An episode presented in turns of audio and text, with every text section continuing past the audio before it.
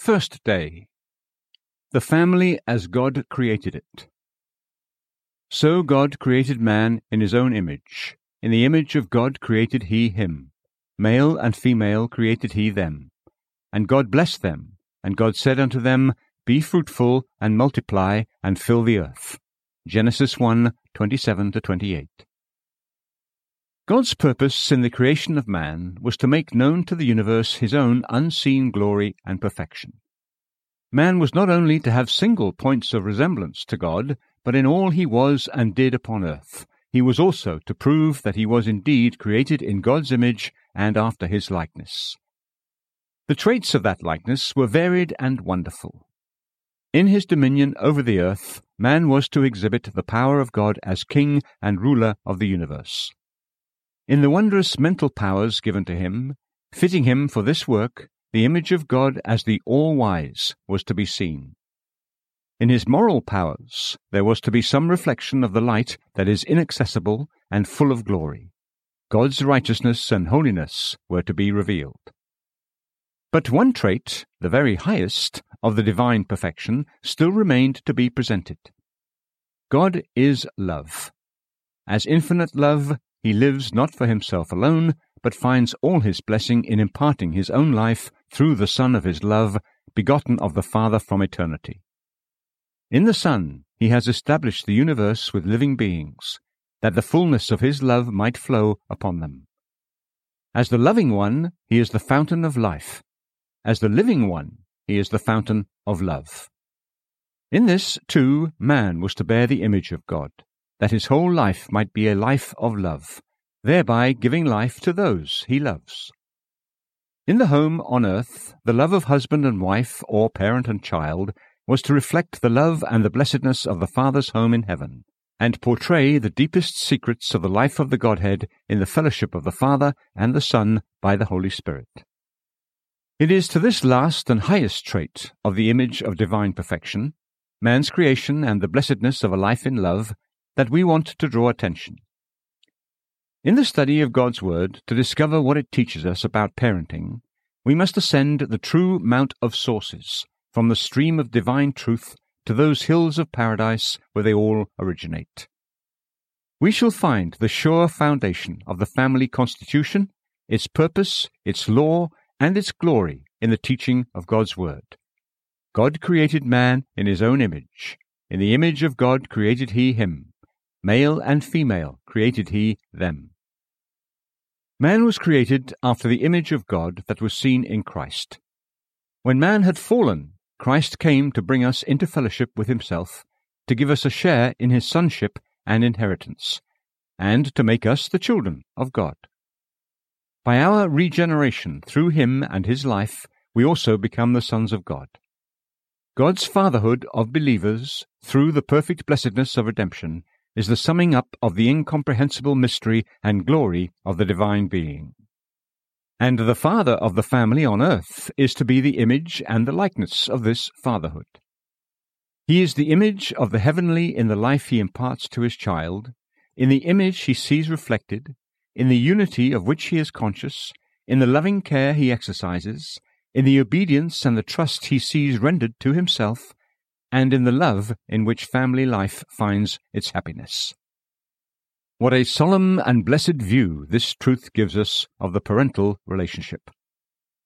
In light of the divine origin and purpose of the family, we can better understand and value our relationship with our children.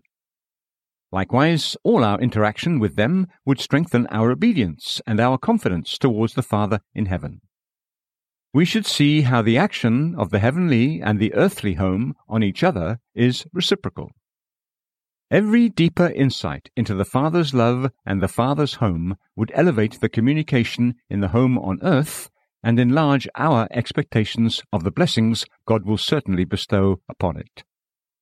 And every experience of that love and blessing of a home on earth can be a ladder by which to rise nearer the great Father heart in heaven. In the beginning, God created the heavens and the earth, the two complementing each other. The home in heaven with the Father, and the original home on earth with the Father there. How terrible the curse and the power of sin! Fatherhood in the likeness of God and the establishment of a home of love like that in heaven was to have been the high privilege of man as God created him. But, alas, sin came in and wrought a fearful ruin. The father passes a sinful nature to the child. The father feels too sinful to be a blessing to his child, and the home is too often the path not to heaven, but to hell. But blessed be God, what sin destroyed, grace restores. But as we follow God's revelation in regard to the family in these meditations, we shall find that the purpose and provision of God's grace point back to the restoration of what was intended at creation. The fatherhood and the motherhood of earth, with its love and its home, its care and its training of the children, the reflection and the fellowship of the home, and the love of the Father in heaven. Let every parent who feels conscious of his own shortcoming and longs for wisdom and grace to do what is right in the work entrusted to him look back in faith and hope to the heavenly origin of family life. The God who created it has redeemed it and creates it anew. He watches over it with tender interest and meets every parent who desires to be the minister of his holy purpose. If you truly want this, begin by making God's thought your thought, and the fatherhood and family on earth the image and likeness of a heavenly original. Look to God as the author of your family life. Count upon Him to give all that is needed to make it what it should be. Let His Father heart and His Father love be your study and your support.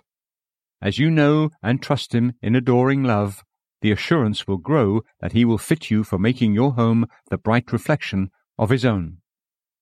A prayer for parents.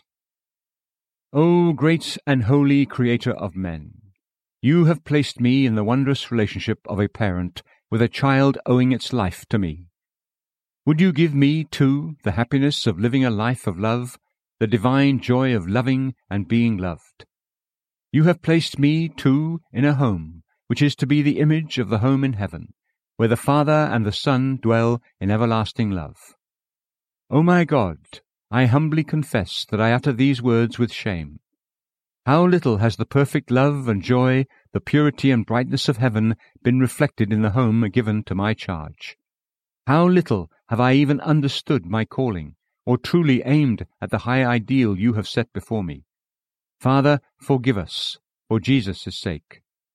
And hear me when I ask you to guide my meditations and to help me in the study of your holy word, that I may learn what your purpose is with the fatherhood and the motherhood of this earth, and with what interest and love you look on each home given to your protection and guidance. Teach me to know you in your infinite fatherliness, that the study and the experience of that divine original home after which the parent's heart was created, may fit me to be a true parent to my child. And let a father's love and blessing rest on our home. Amen.